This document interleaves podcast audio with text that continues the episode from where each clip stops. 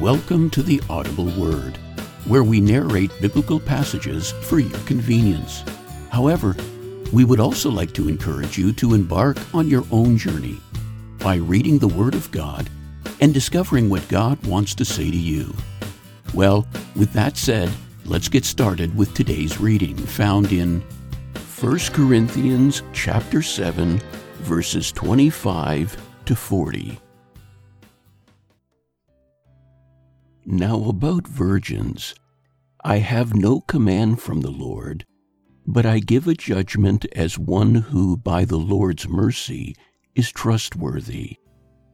Because of the present crisis, I think that it is good for a man to remain as he is. Are you pledged to a woman? Do not seek to be released. Are you free from such a commitment? Do not look for a wife. But if you marry, you have not sinned. And if a virgin marries, she has not sinned. But those who marry will face many troubles in this life, and I want to spare you this. What I mean, brothers and sisters, is that the time is short.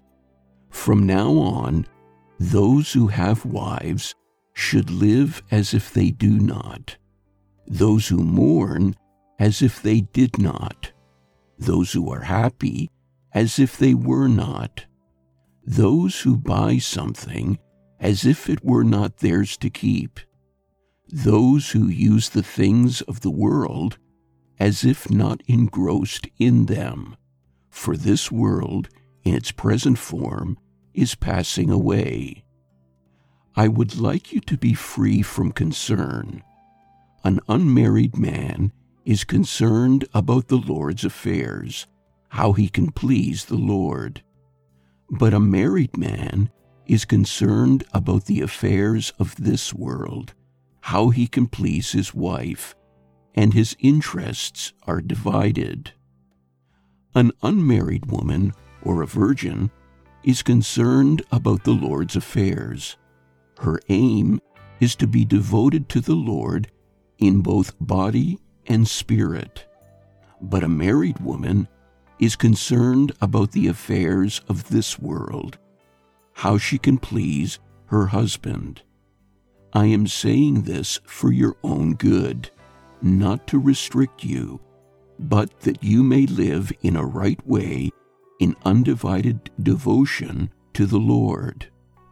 If anyone is worried that he might not be acting honorably toward the virgin he is engaged to, and if his passions are too strong, and he feels he ought to marry, he should do as he wants.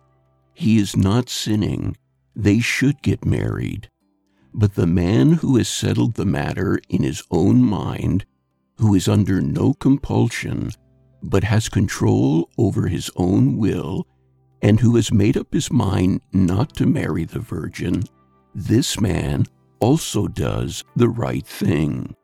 So then, he who marries the virgin does right, but he who does not marry her does better. A woman is bound to her husband as long as he lives, but if her husband dies, she is free to marry anyone she wishes, but he must belong to the Lord. In my judgment, she is happier if she stays as she is, and I think that I too have the Spirit of God. All readings taken from the New International Version and used by permission. Opening theme music composed by Rolf Eichland. Background music provided by Purple Planet.